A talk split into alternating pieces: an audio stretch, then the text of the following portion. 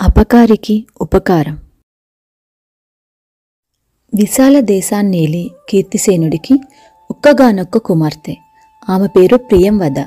ఆమె గొప్ప సౌందర్యవతే కాక గురువుల ద్వారా రాజకుమార్తెకు అవసరం అయిన అన్ని విద్యలు నేర్చుకున్నది. అయితే ఆమె పుట్టగానే జాతకం చూసిన ఆస్థాన జ్యోతిష్కుడు రాజు రాణీలకు ప్రియంవద భవిష్యత్తును గురించి కొన్ని వింత విషయాలు చెప్పాడు.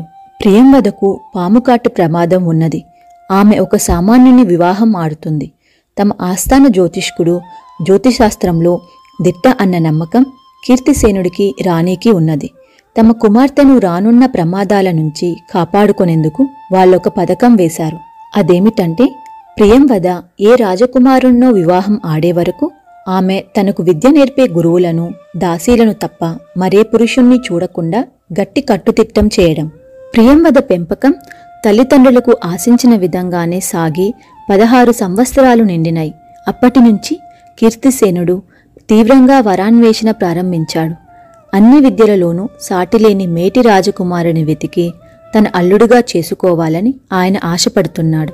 ఇలా ఉండగా ఒక పౌర్ణమి నాటి రాత్రి ప్రియంవద చెలికత్తులు ఎవ్వరూ లేకుండా ఒంటరిగా ఉద్యానవనంలో విహరిస్తున్నది. అప్పుడు ఎక్కడి నుంచో ఒక నల్లని నాగుపాము వచ్చి ఆమె ముందు పడగవిప్పి ఆడసాగింది. ప్రియంవద పామును గమనించలేదు. ఆమె సంపెంగ పూలను వాసన చూస్తూ పరవశించిపోయి కొద్దిసేపటి తర్వాత ఒక పువ్వును ముక్కు కానించుకొని అలా విసిరింది. ప్రియంవద విసిరిన పువ్వు పడగవిప్పి ఆడుతున్న నాగుపాము పడగకు తగిలింది. పాము వెంటనే బుస్సుమన్నది. ఆ శబ్దం వింటూనే ఆమె ఉలిక్కిపడి అటు చూసింది. ఎదురుగా నాగుపాము. ప్రియంవద భయకంపితురాలైపోయింది. నాగుపాము ఒక్క క్షణం పడగ పైకెత్తి ఆమె కేసి చూసి జర్రున ముందుకొచ్చింది.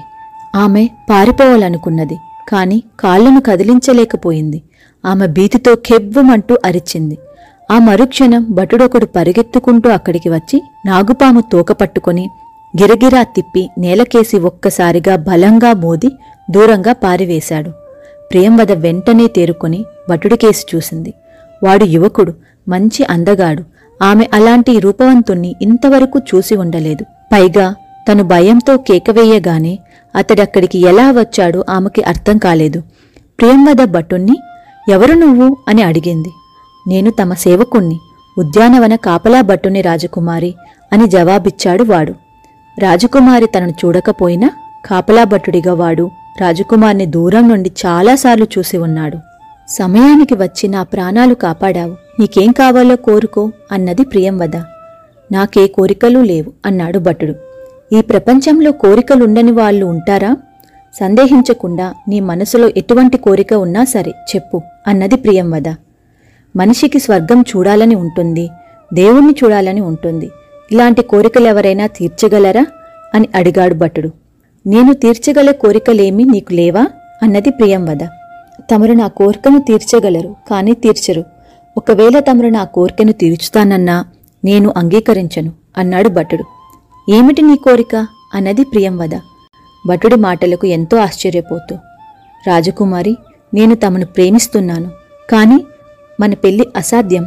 ఎందువల్లనంటే నేను తమను ప్రేమిస్తున్నట్లు తెలిస్తే ప్రభువులు నా తల తీయించేస్తారు. నేను మిమ్మల్ని ప్రేమిస్తున్నాను నా ప్రాణాల్ని ప్రేమిస్తున్నాను. బతుకుంటే రోజు మిమ్మల్ని చూస్తుండవచ్చు అన్నాడు భటుడు. ఆ మాటలకు ప్రియం వద తెల్లబోయింది. భటుడు నిజమే చెప్పాడు వాడిని పెళ్ళాడడం తను సులభంగా తీర్చగల కోరికే కాని ఆ కోరిక తను తీర్చలేదు. ఈ విషయం తెలిస్తే తన తండ్రి కోపగించుకోవడమే కాక భటుడి తల తీయించినా తీయించవచ్చు. అయితే తను ఇప్పుడేం చేయాలి? ప్రాణాలకు తెగించి తనను పాముకాటు నుంచి రక్షించిన భటుడి కోరిక కూడా తీర్చలేకపోతే తను రాజకుమారి అయ్యుండి ఏం ప్రయోజనం? ప్రియంవద దిగులుగా ఇంతకాలం నేను చాలా గొప్పదాననుకున్నాను. ఉపకారికి ఉపకారం కూడా చేయలేని అసహాయురాలనని ఇప్పుడే తెలిసింది. నన్ను క్షమించు అన్నది. క్షమించడానికి నేను తమకు చేసిన ఉపకారం ఏమిటి నేను తమ సేవకుణ్ణి తమను రక్షించుకోవడం నా బాధ్యత. నా మీద అభిమానం ఉంటే అదే చాలు రాజకుమారి అన్నాడు భటుడు. ప్రియంవద ఉద్యానవనం నుంచి పుట్టెడు దిగులుతో అంతఃపురానికి వెళ్ళింది. ఆ సమయంలో కీర్తిసేనుడు తన భార్య కాంతిమతతో మాట్లాడుతున్నాడు.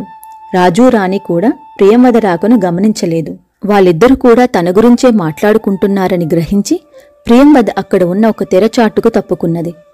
నాకు ప్రియంవద వివాహం గురించి బెంగగా ఉన్నది అన్నాడు రాజు. అవును నాకు ఏం చేయాలో తోచడం లేదు. జాతకం ప్రకారం ప్రియంవద ఏ రాజకుమార్నో కాక సామాన్యుణ్ణి వివాహమాడవలసే ఉన్నది కదా.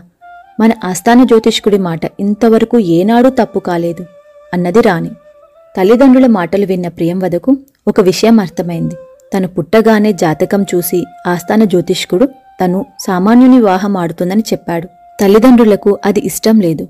ఇప్పుడు తనకు పెళ్ళేడు వచ్చింది. ఉద్యానవనంలో సామాన్యుడైన ఒక భటుడు తన ప్రాణాలు రక్షించి తనను పెళ్ళాడాలన్న కోరిక వెలబుచ్చాడు. అంటే జాతకం ప్రకారమే అంతా జరుగుతున్నదా? ప్రియంవద ఆ రోజంతా బాగా ఆలోచించింది. సామాన్యుడి వివాహం చేసుకోవాలని తన జాతకంలో రాసి ఉన్నప్పుడు అది నిజం కాక తప్పనప్పుడు తనకు ఉపకారం చేసిన భటుణ్ణి పెళ్ళి చేసుకోవడంలో తప్పేముంది? ఆలోచించిన కొద్దీ ప్రియంవదకు ఆ భటున్నే వివాహం చేసుకోవాలనిపించింది. అయితే ఈ సంగతి తల్లిదండ్రులతో చెప్పడం ఎలా? ఆమె అలా ఆలోచిస్తుండగా అంతఃపురానికి ఆస్థాన జ్యోతిష్కుడు వచ్చాడు. కీర్తిసేనుడు కాంతిమతి ఆయనతో రహస్యంగా మంతనాలు ప్రారంభించారు. వాళ్ళ మాటలు విన్న ప్రియంవద భయంతో నిలువునా వణికిపోయింది. ఆ ముగ్గురూ కలిసివేస్తున్న పథకం ఏమిటంటే ఎక్కడి నుంచో ఒక సామాన్య వ్యక్తిని పట్టుకువచ్చి రహస్యంగా అతడితో ప్రియంవద పెళ్ళి జరపడం తర్వాత ఆ వ్యక్తిని ఏ విషప్రయోగం ద్వారానో తుదముట్టించడం. ఈ విధంగా చేస్తే ఆ తర్వాత ప్రియంవద ఏ గొప్ప రాజకుమారునో వివాహం ఆడవచ్చు. ఇప్పుడు ప్రియంవదకు ఒక విషయం స్పష్టంగా అర్థమైంది.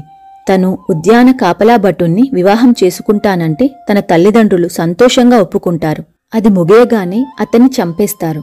ఇంతకన్నా ఘోరం ఉండదు. ప్రియంవద సాయంత్రం ఒంటరిగా ఉద్యానవనానికి వెళ్ళి భటుణ్ణి పిలిచి నిన్న నీ పేరు అడగడం మరిచాను. ఇప్పుడు చెప్పు నీ పేరేమిటి? అని అడిగింది. నా పేరు జయుడు అన్నాడు భటుడు. ఆ వెంటనే ప్రియంవద జయ మనం పెళ్ళి చేసుకుందాం అన్నది. రాజకుమారి అంత సాహసం నేను చేయలేను. నాకు భయం అన్నాడు జయుడు. ఎలాంటి ప్రమాదం జరగకుండా ఒక ఉపాయం చెబుతాను అన్నది ప్రియంవద.